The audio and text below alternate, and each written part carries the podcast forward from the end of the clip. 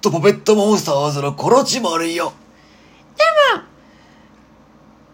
ナルパパさんにハマってますとかいいのに、全くフォローされない。ナルットパペットモンスターズの深木玲子ちゃんよ。余分なこと言わなくていいのよどうもツイッターのいいね少ないのに、なぜか、枠に行くと、話題に上がり、最近頑張ってますね。ツイッター見てますよ。いろんなアプリで活躍してるね。って言われている、ナルットパペットモンスターズの中身でーす。まあ最近多いわね。そうなんだよね。ツイッターのいいねとかはべらぼうに少ないのに、意外に見られてんだよね。いいでして本音言わないの。ということでね、今日はね、やっと見つけた自分の配信者としてのやり方。ということでね、ザッキーさんからね、お便りもらってね、ピンク祭りの案内なんだけどね、まあ、ザッキーさんからね、もらった一言がね、このね、配信者のスタイルになったというか、それが最後の推しかな一押しになったんですね。そうなの。じゃあまずね、その配信者のやり方、そのスタイル、何かっていうと、短時間で流れを変えるコラボ特化型。まあ、そうね、いろんなとつましとかでね、やってるもんね。元はね、M1 とか R1 とか色モネアとか、小学校の時見てて、短い時間で流れをガラッと変える。かっこいいなと思って。一発ギャグとかそういうのをずーっと書いたのはね、もう十何年かね、高校の時も、お笑い諦めた高校の時も、まあ、ラジオトークの年は、ね、ラジオトーク始めた当初は決勝いけると思ったけど、今は無理だなと思ってて、完全に諦めてて。で、まあ、準々決勝までならいけるよなって、運よく。まあ、芸人としてもね、別にもう食っていかなくていいやって、趣味でいいやって。出てくお金が多いわよ。なんてこと言うのよ。うん。稼げるまでね、結構かかるし、そのお金が無駄だなと思っちゃったもんで、今はほんと趣味の範囲で留めてますね。なぜかラジオトークにもコラボで、あ、コラボの時にね、話題とか言ってね、払ったね。報われることなかった？わ。ああ、なんてこと言うのよ。で、逆に、長時間の配信が苦手かな。よく昔やったよね、5時間もね。ねえ。ほんだよね。それでね、単体で、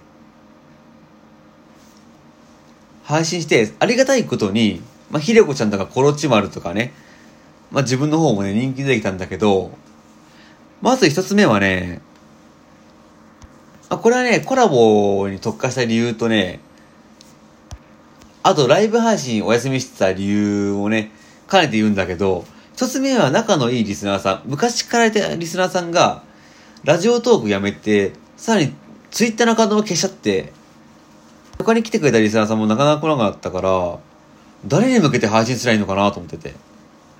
まあ、コラボだったらわかるんですよ。まあ、とつましとかコラボだったら、ネタやって、知らない人にもね、笑ってもらえるみたいな。元気がない人にも笑ってもらえる。うちら、特に人のね、来るわけじゃないから、で、リスナーさん来てもすぐどっか行っちゃうし、パンパンパンプキンでね、来た人もすぐ行っちゃうから、で、パンパンパンプキンはね、やっぱ短い時間だからこそ生きるものだなと思ってて、ああ、これやる意味ねえなーっていうのと、まあ、そのすぐ抜けられるのがちょっと、まあ自分もね、挨拶落ちでね、やったけどね、まあそれはちょっときつかったなと思って。まあそれもそうなんだけど、その短くいる理由が、求められているものがもうだいぶ変わってきたというか、その、人によって変わるんだよね。例えば A さんはコロチマル、B さんは中身、C さんは深井レコちゃんとかね、あって、で、リスナーさんによって、まあ自分を合わせちゃうってなったかもしれないんだけど、持ち味が良くも悪くも消えてったんだよね。まあそれもあったもんで、まあしんどかったかな、それが結構ね。ああ、なるちゃん苦労したわね。そうそう。A さんの場合こっち、B さんの場合こっちで。で、まあ、回って回って、で、A さん向けにやってると C さん抜けるみたいな、あって、まあそれもしんどくて、誰にどうして、どうやればいいんだよみたいな。どうすりゃいいんだよみたいな感じになってて。で、ラジオトークの人間関係っていうのは、まあ、疲れたってあって、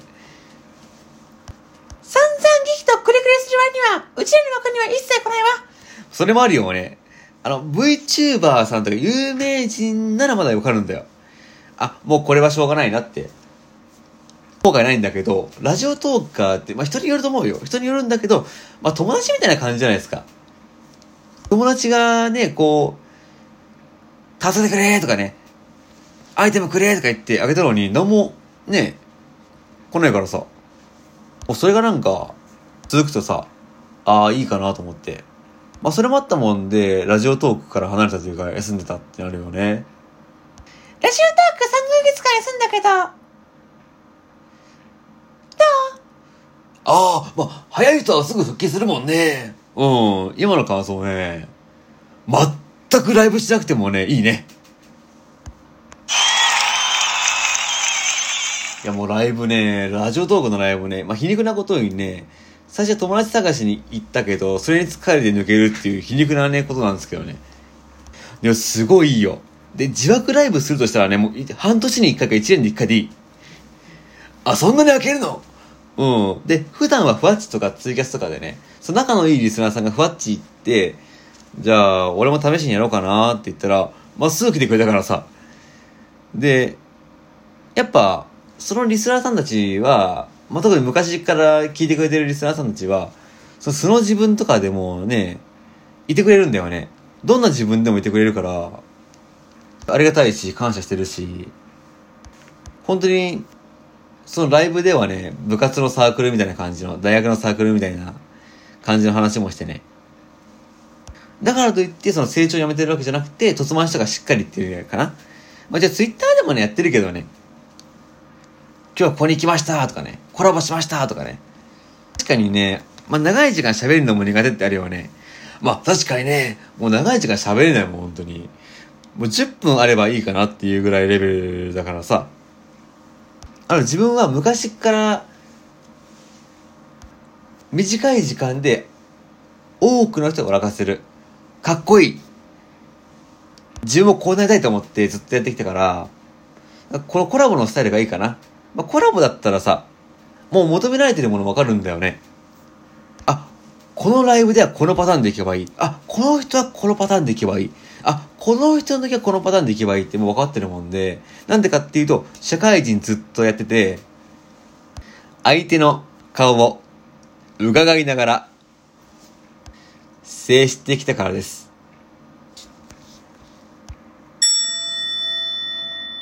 それがあれで、ラジオトーク疲れる原因にもなっちゃったわけで。そうだね。でもまあそこで気づけたわけだから、この収録を機にね、まあいい方向に変わるチャンスかなと思ってるもんでね。普段は過疎枠だよね、本当に。4人ぐらい来るみたいな。自分の理想は、合計の人数は5人だけど、残ってる同時接続が4人とかね、それをずっと続けるようなスタイルにしたいなと思って。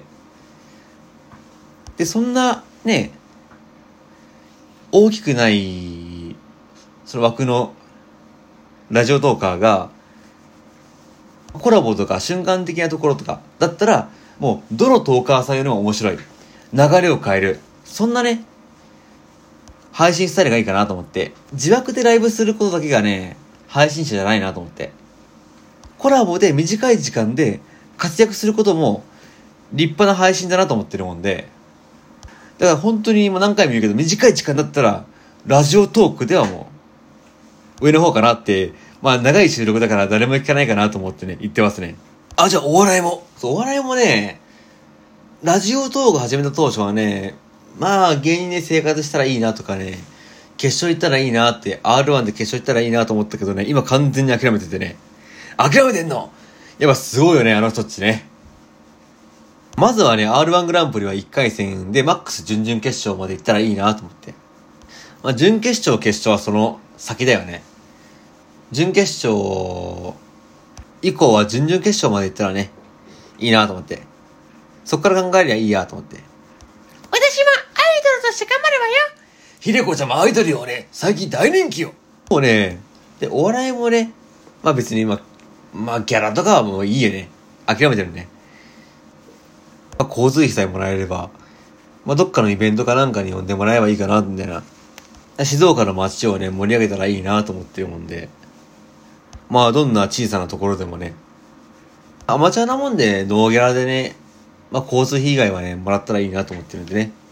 でも、面白さは、プロの芸人さん並みに面白い。まあ、お笑いの営業とかって、フリーの芸人さんで安くて3万円とか、まあ、楽しんごさんとか50万とからしいからね。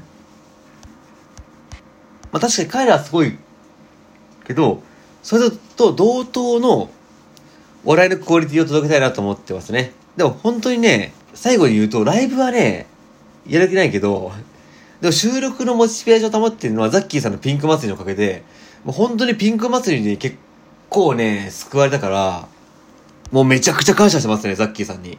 本当に。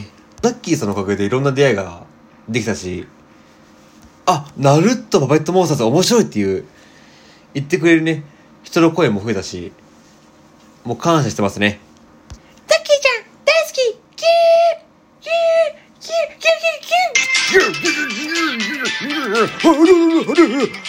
るじゃない。